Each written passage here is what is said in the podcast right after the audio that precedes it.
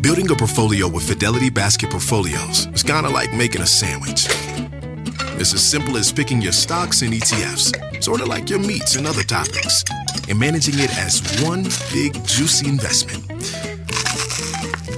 Mmm, now that's pretty good. Learn more at fidelity.com slash baskets. Investing involves risk, including risk of loss. Fidelity Brokers Services, LLC. Member NYSE SIPC.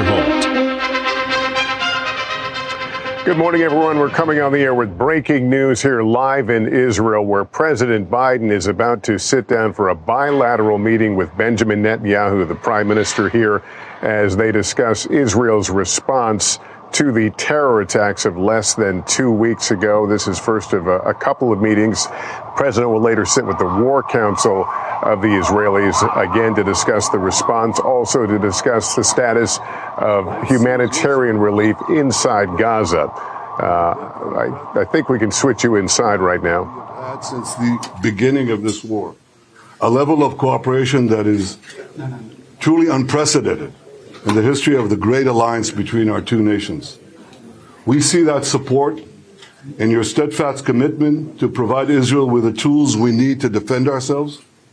We see that support in the clear message you've sent our enemies not to test our resolve and in the two American carrier battle groups that you sent to the region to back up those words with action. But above all, Mr. President, the world sees that support in the moral clarity that you have demonstrated from the moment Israel was attacked. You've rightly drawn a clear line between the forces of civilization and the forces of barbarism. You describe what Hamas did as sheer evil. It is exactly that.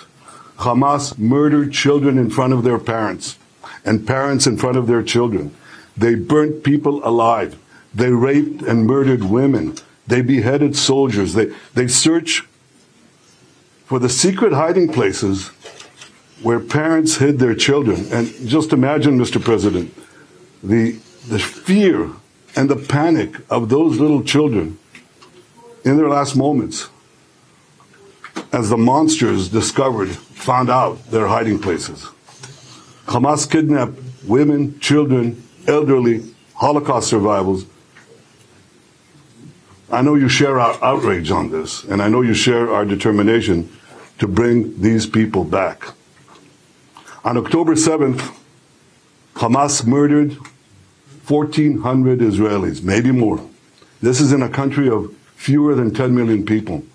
This would be equivalent to over 50,000 Americans murdered in a single day. That's 29 11s. That is why October 7th is another day that will live in infamy.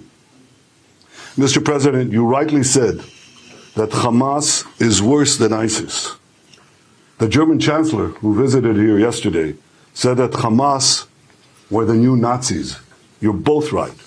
And just as the civilized world united to defeat the Nazis and united to defeat ISIS, the civilized world must unite to defeat Hamas. I can assure you, Mr. President, Israel is united to defeat Hamas. And we will defeat Hamas and remove this terrible threat from our lives. The forces of civilization will prevail for our sake, for your sake, for peace and security in our region and in the world. Mr. President, for the people of Israel, there's only one thing better than having a true friend like you standing with Israel, and that is having you standing in Israel. Your visit here is the first visit of an American president in Israel at a time of war. It is deeply, deeply moving. It speaks to the depth of your personal commitment to Israel. It speaks to the depth of your personal commitment to the future of the Jewish people and the one and only Jewish state. So I know I speak for all the people of Israel when I say, thank you, Mr. President. Thank you for standing with Israel today, tomorrow, and always. Mr. Prime Minister, thank you very much. Look, folks, uh, I wanted to be here today uh, for a simple reason. I want the people of Israel, the people of the world, to know where the United States stands. I've had my great Secretary of State here. He's been here for a lot, but I wanted to personally come and make that clear. Terrorist group Hamas has slaughtered, as has been pointed out, over 1,300 people. And it's not hyperbole to suggest slaughtered, slaughtered. And uh, including 31 Americans as part of that. And uh, they've taken scores of people hostage, including children. You said, imagine what those children hiding from Hamas were thinking. It's beyond my comprehension to be able to imagine what they're thinking. Beyond my comprehension. They're committed evils that uh, and atrocities that uh, make ISIS look uh, somewhat more rational. You know, uh, Americans are grieving with you. They really are. And Americans are worried. Americans are worried because we know there's a, this is not an easy field to navigate what you have to do. But uh, the fact is that Israel, as they respond to these attacks, it seems to me that uh, have to continue to ensure that you have what you need to defend yourselves. And uh, we're going to make sure that occurs, as you know. And we have to also bear in mind that Hamas does not represent all the Palestinian people. And uh, it has brought them only suffering. You know, uh, years ago, I asked the Secretary of State when he and I were working in the Senate to write something for him, and he said, uh, he wrote a line that uh, I think is appropriate. He said, uh, it's not, we lead, uh, not just, well, I won't go into it, I'll wait later. Taking too much time, but the point is this that um, I was deeply saddened and outraged by the uh, explosion at the hospital in Gaza yesterday. And based on what I've seen, it appears as though it was done by the other team, not not you. But there's a lot of people out there not sure. So we got a lot. We got to overcome a lot of things, and it also means encouraging life-saving uh, capacity to help the Palestinians who are innocent, caught in the middle of this. And uh, well, anyway, that's that's who we are not just me, but I mean that's who the United States is, and uh, um, it's just not the example of our power; it's the power of our example. It's almost as important. The world's looking. We uh, Israel has a value set like the United States does, and other democracies, and uh, and they're looking to see what we're going to do. So, uh, Mr. Prime Minister, I'm very happy to be back in Israel with you thank you for having me, and uh, I'm looking forward to having a thorough discussion about where everybody goes from here. But thank you, and uh, I want to say to the people of Israel, their courage, their commitment, their bravery is uh, is stunning. It's really stunning. I'm proud to be here. Thank you.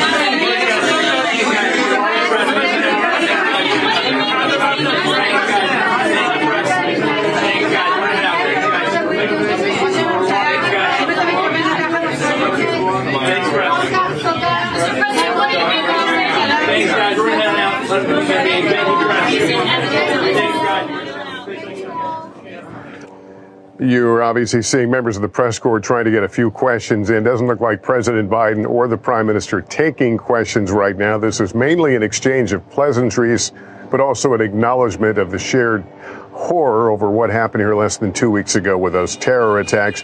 Uh, notably, President Biden uh, speaking to that explosion at a Gaza hospital that Hamas has blamed uh, Israel for. President Biden saying it appears it was done by the other team, referencing perhaps Hamas or other militant uh, Palestinian groups, but again, uh, seeming to accept the Israeli version of events that they were not uh, behind any attack on that hospital. We want to go to Peter Alexander right now, who's standing by at the White House.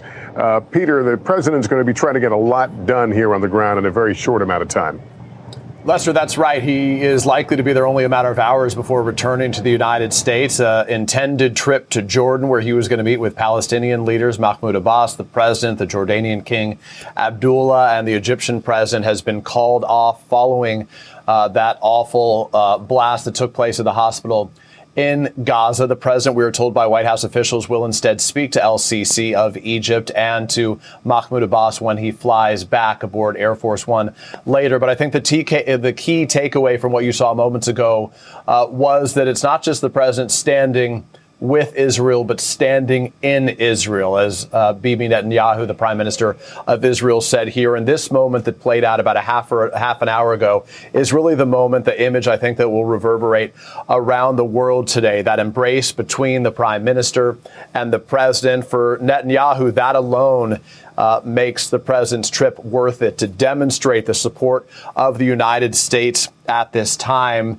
We are told by multiple administration officials that the idea of this visit was first floated not long after the awful attack, where more than 1,400 uh, Israelis, individuals, were killed on October 7th. The president uh, visiting with members of his team on Monday ultimately said that he felt strongly it was important to continue to stand in solidarity with Israel and the Israeli people in, as it was described to us, their hour of need. We will hear from the president with more formal remarks a little bit later today, Lester.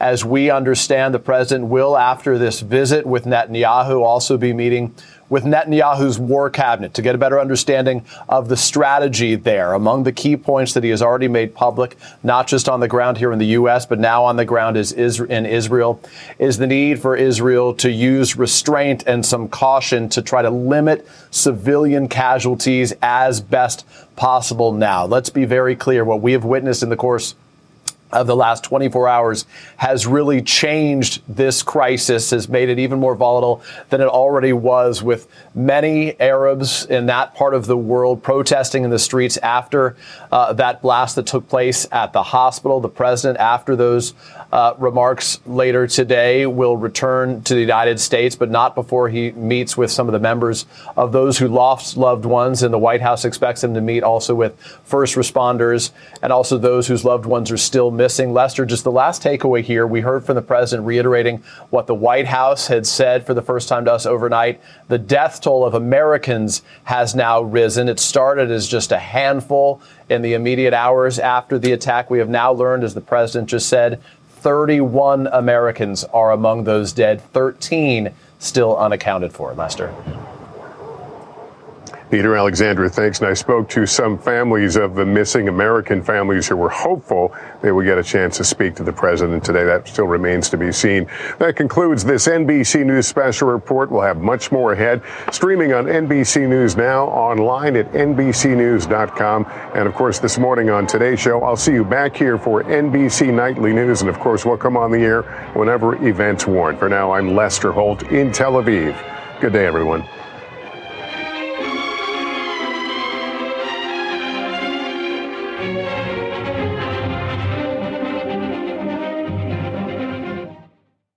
This is a big year.